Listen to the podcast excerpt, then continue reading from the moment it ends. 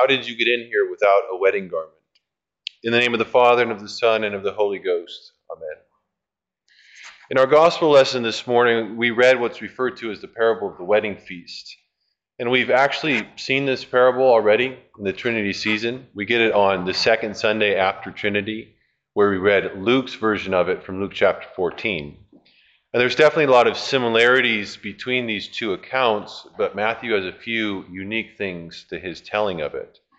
And I would say that these unique things make Matthew's account a bit more harsh. And some of this harshness is difficult because it doesn't it doesn't immediately line up with what we might initially think or immediately perceive about Jesus, or at least our preconceived notions of Jesus. And I think what I, what I kind of mean by that is culturally, we've arrived at the point where we're very adverse, we're very opposed to any talk of judgment. And the first and the unique or harsh, judgmental, let's say, things in Matthew's account comes after the king has now on two occasions called those who were invited to the feast to come, but they ignored it both times. The first time it says they simply paid no attention, and the second time they make excuses. They give reasons as to why they can't come. So the text says they made light of the invitation. One went to his farm, another to his business. Some even killed the servants delivering the message that the feast was prepared. And to this, the king responds very violently. He gets upset and he sends his troops and kills those who rejected the invite and burns down the entire city. And then the second unusual and kind of harsh thing in Matthew's telling comes at the very end with this vignette. And that's where a man who had been part of the replacement group, let's say, of invitees, he shows up, but apparently he's not dressed properly. Apparently, he's underdressed. And this leads to the telling of some of, at least what I think are the most haunting words in the Bible. So the king says to the man, How did you get in here without a wedding garment? Bind this man hand and foot and cast him into the outer darkness. There men will weep and gnash their teeth, for many are called, but few are chosen. Okay, so what do we do with this here? Well, I think we have to start with the context. And the context comes is that this parable comes right after the parable of the wicked tenants. This was the one, if you remember, where the master had leased out his vineyard to some tenants, and then when vintage time came, he sent some people there. So uh, he sent servants to collect the fruit, but the tenants beat and kill the servants, and then the master says, Okay, well, I'll send my son. But then they even kill the son. And then Jesus asked the Jewish leaders, He says, when the owner of the vineyard arrives, what's he going to do with these tenants? And they say to Jesus, He will put those wretches to a miserable death and let out the vineyard to other tenants who would give him the fruits in their seasons. But then the Jewish religious leaders realize, like, oh shoot, he's talking about us. And then so then Jesus says to them, Therefore I tell you, the kingdom of God will be taken away from you and given to a people producing its fruits. So that's the context of this parable. So, given that, on one level, this parable seems to refer specifically to Israel. So, Israel was God's chosen people. They were the first round, let's say, of privileged invitees. But when the feast had been prepared for the king, when the feast which had been prepared for the king's son is ready, they ignore it.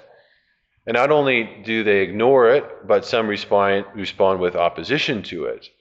And for this reason, God responds with severe punishment, symbolically represented in this image of burning down the entire city. God judges Israel because she missed her time, she missed her hour of visitation. So, in this interpretation, then, the second group of invitees would be us, the Gentiles. But then there's this whole ordeal about the proper wedding attire, which, I mean, if, we ha- if we're being honest, it's a bit troubling I think it's a little difficult to understand. It seems, again, hard to understand, hard to think, that after inviting this second group of people from the streets, mind you, that the king would fault one of them for not being adequately dressed, and then order that he be bound and thrown into the place of the outer darkness, which is the place of the damned. It's hard to imagine this. But I think then on the other hand, and I think what the real intention with this vignette is, is that I think it's intended to show that the, in the same way that the first group was not spared from judgment, so the second group will also not be spared from judgment. I think that's the point. God will judge both the first and the second group, both Jews and Gentiles. It doesn't matter which group you're, fr- you're from, all of those who do not meet the requirements of the invitation will be judged. So, in this sense, we see that this parable is not only directed to Israel for failing to meet the requirements, but it's also directed to the second group. It's also directed to us. St. Paul addresses this issue with this warning of judgment in Romans chapter 11. He's speaking to the church there in Rome, which was comprised of Jew and Gentile Christians. And I've quoted this before, but it bears repeating.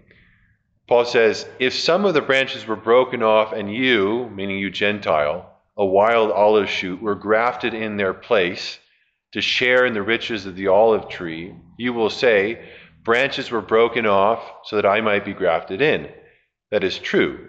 They were broken off because of their unbelief. But you, Gentile, stand fast only through faith. And you, Gentile, do not become proud, but stand in awe.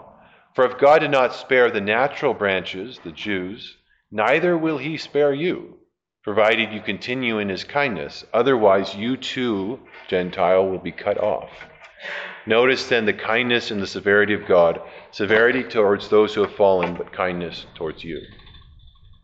I think what Paul is addressing here, as well as what Jesus is addressing with this vignette about the wedding garment, is this very common, very pervasive idea that we see in Christianity, which says there's a little bit of nuance to it, but I think when you think about it, you realize how true it is. So it's this idea in Christianity that says, because I have received this as a gift of grace, what that means now is that nothing is required of me. So because I receive this as a gift of grace, what that means is that there are no requirements. But this parable that we read this morning is one of the many places in the scriptures that teach something very different. The biblical teaching is this those who don't meet the requirements of covenantal membership lose their place. And that sounds harsh. It really does. It scares me. But it's what the Bible teaches. As we see in this parable, it doesn't matter which group of invitees that you're part of. If you're the natural branch or the wild one grafted in, as Paul says, it's possible for both to be cut off. It's pretty clear. And again, it feels difficult to say this, but it seems that that's what Jesus is teaching with this parable. That regardless of what group you're part of, all of those who neglect the call of God, all of those who neglect the requirements of God, will be judged. Specifically, here in this parable, the teaching is that all those who neglect the call of God will be subjected to exclusion to punishment and to replacement. So then the question naturally is, or at least my question then is, okay, uh, well, what's then the requirement? What's, what's the requirement as taught in this parable? What is the sin that needs to be avoided here? So as to avoid exclusion, punishment, and replacement. And here it's actually pretty simple, which is relieving. It's pretty simple. The text says that they made light of the invitation. So that's the thing here. Be it from people who didn't go or people who didn't take it seriously enough to go home and change first. The sin here is making light of. So, very simply, I think this parable challenges us to take our faith seriously. That's all. It's not, it's not that you have to do a bunch of good works or something like that, or if not, then you'll be cut off. That's, that's not what it's saying. But you do simply need to take this whole thing seriously. You have to recognize the gravity of the situation. You have to recognize what's at stake. As Jesus says, you have to count the cost and take it seriously. You can't let your worldly pursuits, your business, your farm, whatever it might be, you can't let those things get in the way. And then the second, but then very related sin or requirement, say that's addressed here, is the sin of presumption. It's the sin of presumption which leads to the making light of. It's the presumptive attitude of the heart which says, it's fine. I don't have to worry about that. I just have a lot going on with work and kids and sports. I just have a lot going on. I, don't have to really worry about that. I'm just really busy. It's the attitude which neglects the voice of God and says instead, No, it'll be fine. I know that I should go home and change first. I know I should do that so as to not insult the king who invited me, but he won't care if I don't. I know that I should do the basic things that the faith asks of me be present at Mass, make regular confessions, read the Bible, pray, tithe, love your neighbor. Again, nothing sexy, just the basic things. I know I should do those things, but God won't care if I don't. It's okay. I think that's the underlying attitude that this parable is addressing. And what we're talking about ultimately is on whose terms is this whole thing? On whose terms is Christianity? On whose terms do we have faith? And the reality is is that we can't have God on our own terms. Yes, the invite or the invitation is free, completely free, completely a gift of grace.